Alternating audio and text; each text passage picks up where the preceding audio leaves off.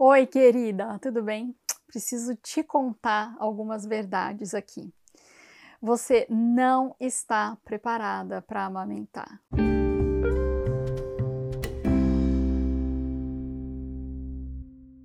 Por mais que você queira, você não está preparada para amamentar. A outra verdade é que ninguém ou quase ninguém vai te incentivar ou vai saber te ajudar. Essa é outra verdade que dói, porque a maioria das pessoas dizem que amamentar dói, que é difícil, mas ninguém sabe como te ajudar. Amamentar não é intuitivo. Você não vai conseguir simplesmente pegar o neném no colo, ele vai achar o peito e vai acontecer.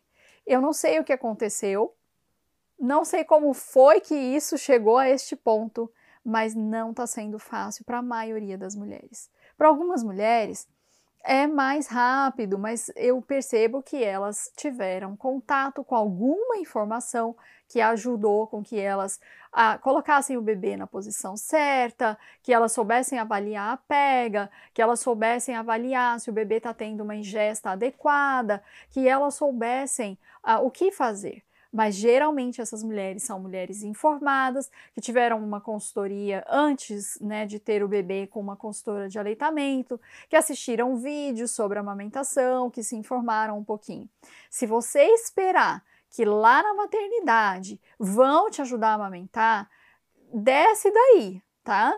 Tem que sair desse mundo de Alice é muito difícil que uma maternidade, só se for um hospital, assim, amigo da criança, que preconiza o aleitamento, que incentiva o aleitamento, aí talvez você tenha ali uma consultora de aleitamento de plantão para te dar uma informação adequada e segura sobre a amamentação. Se você não se preparar, você não vai amamentar ou vai amamentar por muito pouco tempo. Essa é a verdade, essa é a realidade.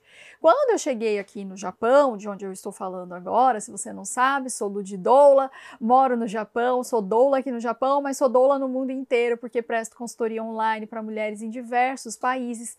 Quando eu cheguei aqui no Japão, eu achei que eu ia ter mais dificuldade com o parto, né, as questões do parto, humanização, enfim. E me deparei com a triste realidade de que não há incentivo para a amamentação no Japão, infelizmente. Um país que preconiza tanto a saúde, o parto normal e etc.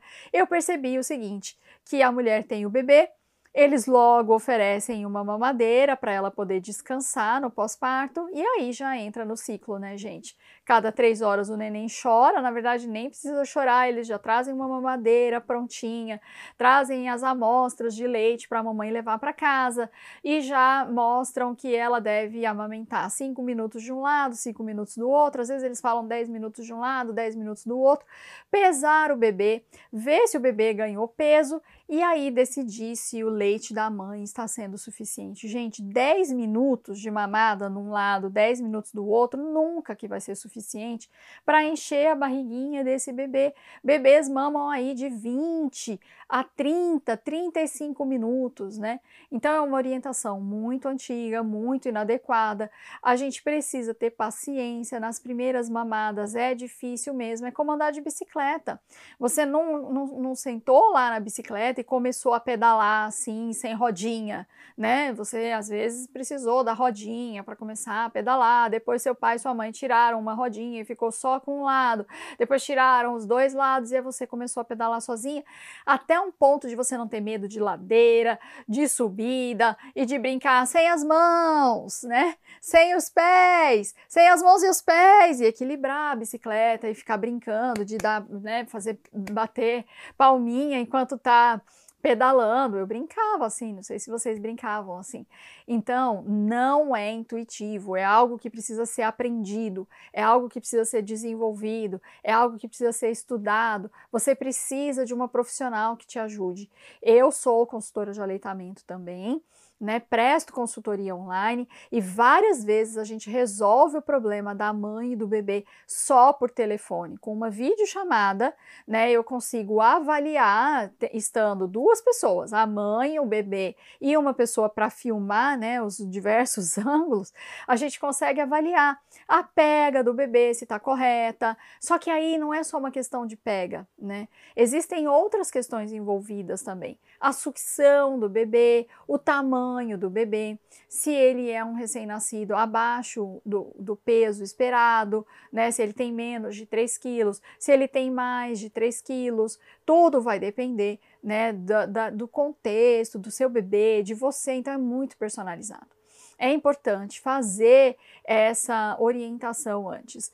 E aí vem a grande pergunta, Lude, como eu me preparo para a amamentação? Assim como você se prepara para o parto. Muita informação e tem que ter a parte prática.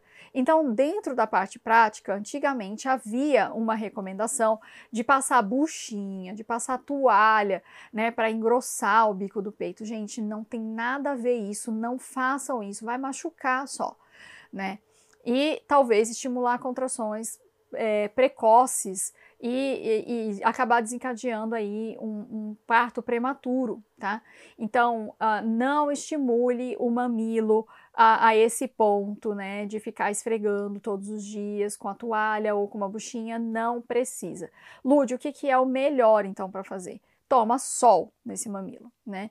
Tem uma janela né, próximo aí, é, em que você possa se expor ao sol, você tira a roupa e se expõe ao sol, lógico, com segurança, que não expõe a sua intimidade e tudo mais, mas dá um jeito de tomar uns 10 minutos de sol aí nessas mamas vai ajudar bastante. Também pode utilizar as massagens, né? Então, tem vários vídeos na internet mostrando as massagens para preparação da mama. Essas massagens, elas são não são vigorosas, elas não são insistentes e elas são melhores quando o bebê já nasceu e você já está produzindo leite. Ah, em que momento o leite vai descer?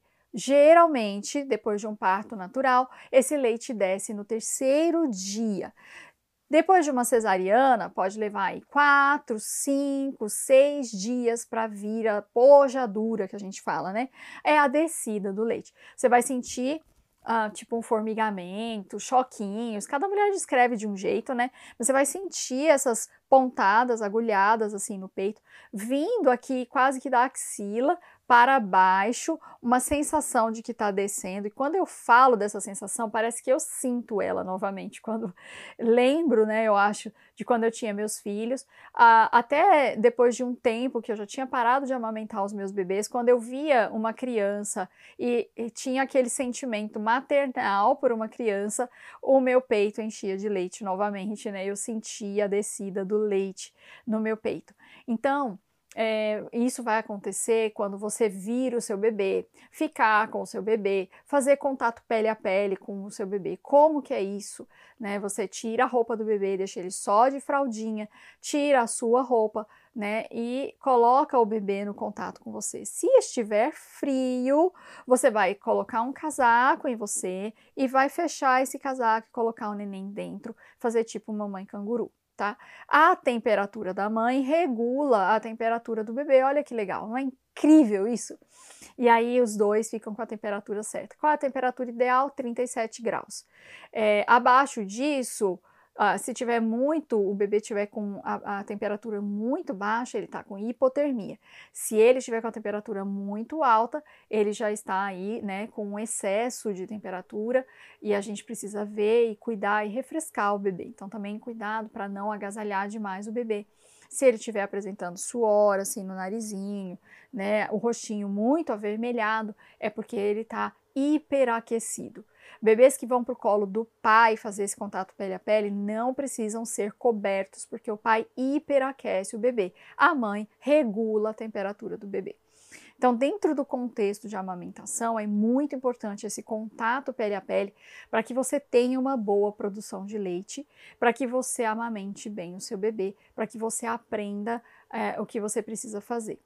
Então, dentro da preparação, você vai tomar o sol, pode fazer um pouco dessa massagem, né, nos seios, parecendo com a massagem que a gente faz para exame de mama, mas não precisa exagerar e não precisa ser feito com muita antecedência.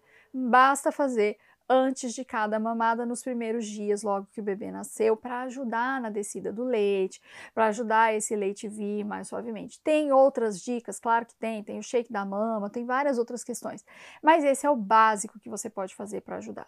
E aí você vai observar se o neném tá com a famosa boca de peixinho, barriga com barriga, bem posicionado no seu colo, lógico que tem mil outras recomendações, mas esse também é o básico procure, né, se informe. Pode marcar uma consultoria online de amamentação com antecedência, né, antes do bebê nascer, para a gente é, explicar quais são as melhores formas de você colocar o seu neném para mamar. Precisa ter sutiãs adequados para não causar aí uma mastite, o engurgitamento mamário. Um sutiã com um aro ele pode machucar a sua mama, né? O tamanho da mama, a proporção da mama e a proporção da boquinha do bebê, se vai ser necessário utilizar aí alguma outra forma para segurar o peito, para ajudar esse neném a abocanhar.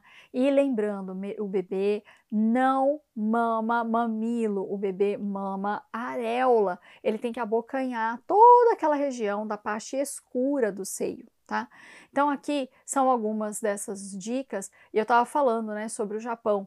É, eu, eu percebi, assim, que não há um incentivo e a maioria das mães acabam dando mamadeira. Se é o seu desejo dar mamadeira, fique tranquila quanto a isso, é a sua autonomia, o seu protagonismo. Se você se informou e você acha que isso é o melhor para você e para o seu bebê, faça o que você achar que é melhor para você.